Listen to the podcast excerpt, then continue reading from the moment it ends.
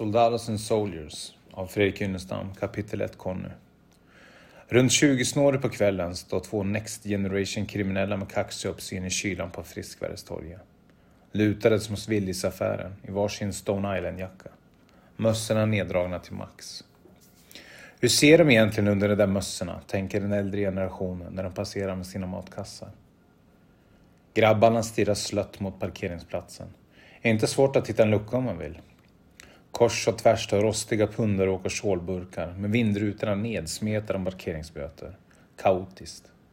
Men vem bryr sig om Biskopsgården där skottlossningar och mord har blivit en vardag? De chillar och delar på en joint. Surrar om den lyckade gårdagen. Om hur snygga brudarna var på krogen. Telefonnumren de fick. Taxiresan hem. Hur du lurar svennen som körde och självklart om kvällens höjdpunkt. Conny smashens köttig snubbe på torget. Ey bror, vem var shunon som smashade muskelberget?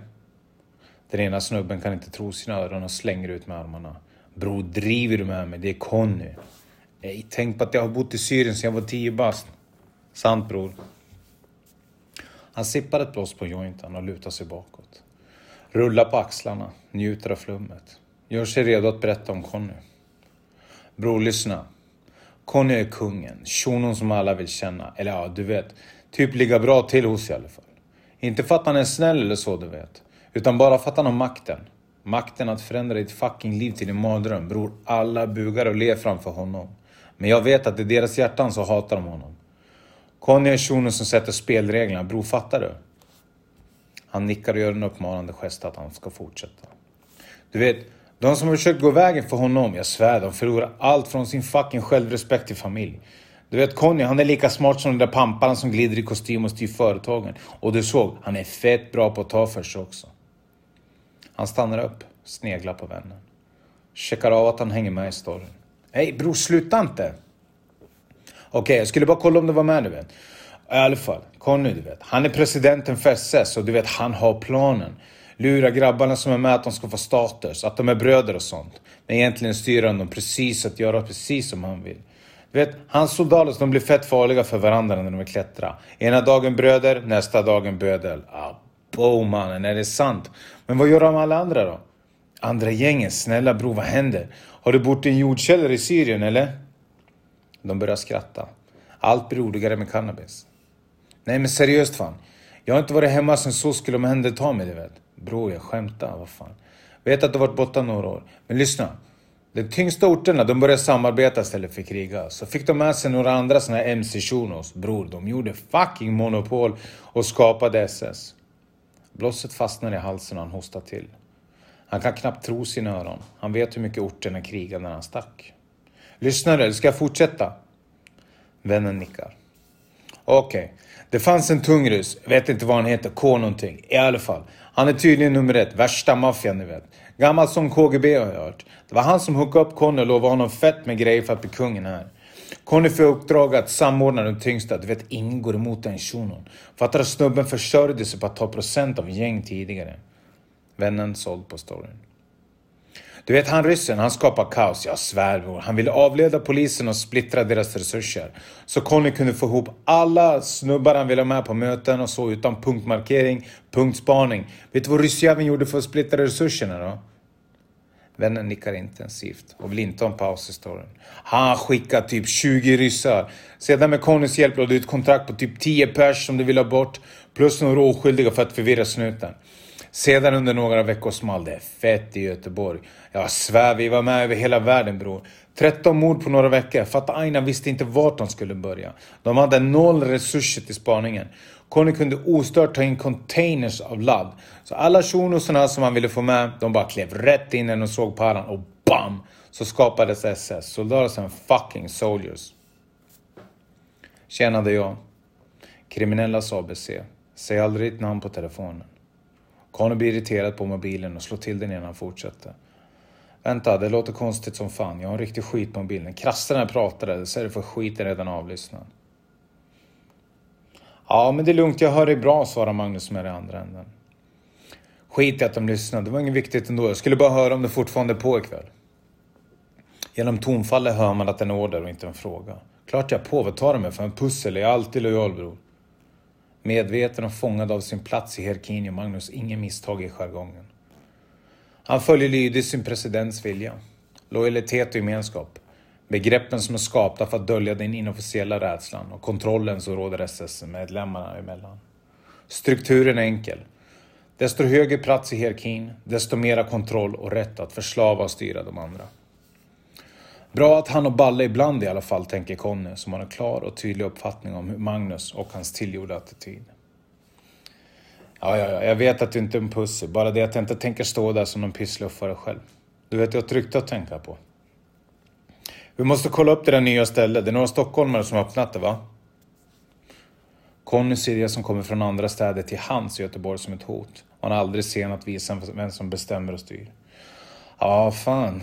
Magnus tvekar, avvaktar, drar ut på orden. Allt för att lyssna in vad Conny egentligen säger. Han om någon känner Conny och vet precis hur han tänker i sån här situation. Utpressningsläge. Magnus vet att Conny kommer att skapa en anledning för att rättfärdiga sin rättvisa och sätta dem i skuld på något sätt. De tror att han kan komma hit och ha några fucking pointers. Tror de att det är Hollywood eller? Conny låter förbannad men han är ändå samlad.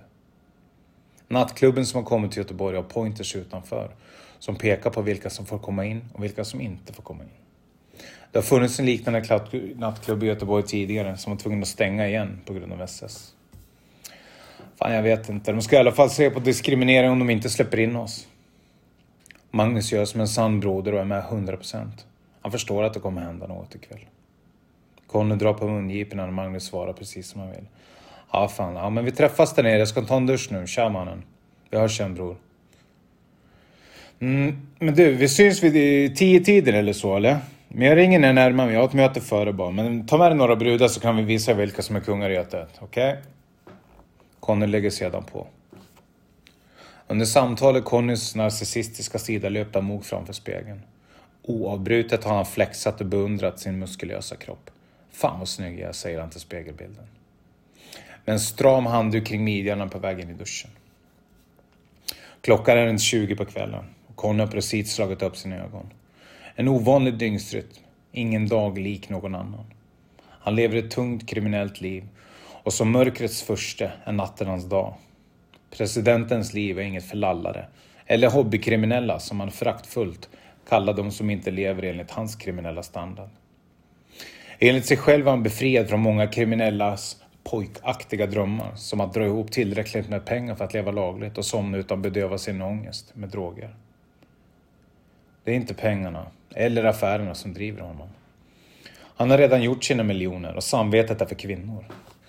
Att andra dör som flugor allt från överdoser till avrättningar varken hindrar eller bekommer honom.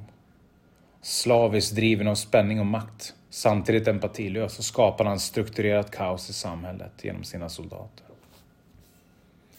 Men allting har sin början och varje orsak har sin verkan. Conny har också varit en liten pojke som sprungit i blöjor och gråtit vid sin moders bröst. En oskyldig pojke som ville bli snickare en dagisfröken frågade vad han skulle göra som vuxen.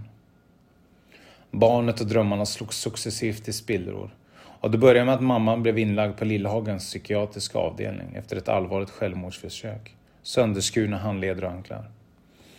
Nyss fyllda fem år och med barnkalas och presenter helgen före stod Conny gråtandes i den gråa hallen när ambulansmännen bar iväg hans mamma. Blicken hon gav Conny har etsat sig fast som ett ärr i hjärnan. Hennes helvete var över. Connys, det hade precis börjat. Schizofreni med djupt depressiva inslag, sa läkaren. Pappans version var att hon svek och övergav dem. I åratal fick han höra att mamman inte älskade honom och därför kom hon inte hem. Föraktet planterades och utvecklades. Sanningen. Hon älskade Conny över allt annat, men psyket sviktade och bröt till slut samman av den fleråriga systematiska terrorn. Sista blicken hon gav Conny var ren moderskärlek. Likt en trogen hundvalp ler alltid mammor när de ser sina älskvärda barn. Som fem, sexåring nyss lärt sig cykla utan stödhjul påbörjade pappan kriminalisering genom brännande örfilar på måfå. Efter örfilarna brukade hans pappa skrika och jaga honom. I ren förtvivlad och skräck tog Conny alltid skydd på toaletten och världsbilden förändrades radikalt. Det varma familjehemmet med långa frukostar på helgerna förbyttes till ett kallt krigsläger där ögon och nacken är ett plus. Conny stod alltid utanför toaletten, bultandes på den trasiga dörren och hotade. Ja, sitt där inne. Men när du kommer ut kommer det smälla, det är bara att välja. På sex kvadratmeter och med väggar som sluter sig satt Conny med huvudet hängandes mot sina knän, som han pressade mot kroppen och det lilla bröstet hickade av tårarna som han försökte svälja. Utlämnad till den kalla och ensamma toaletten, som substitut för moderns trygga omfamning, lärde sig Conny att stänga av sina känslor och avskärma sig från människor. Det levande barnet som var full av värme och tillit dog successivt och ur kylan av likgiltighet och hat skapades presidenten.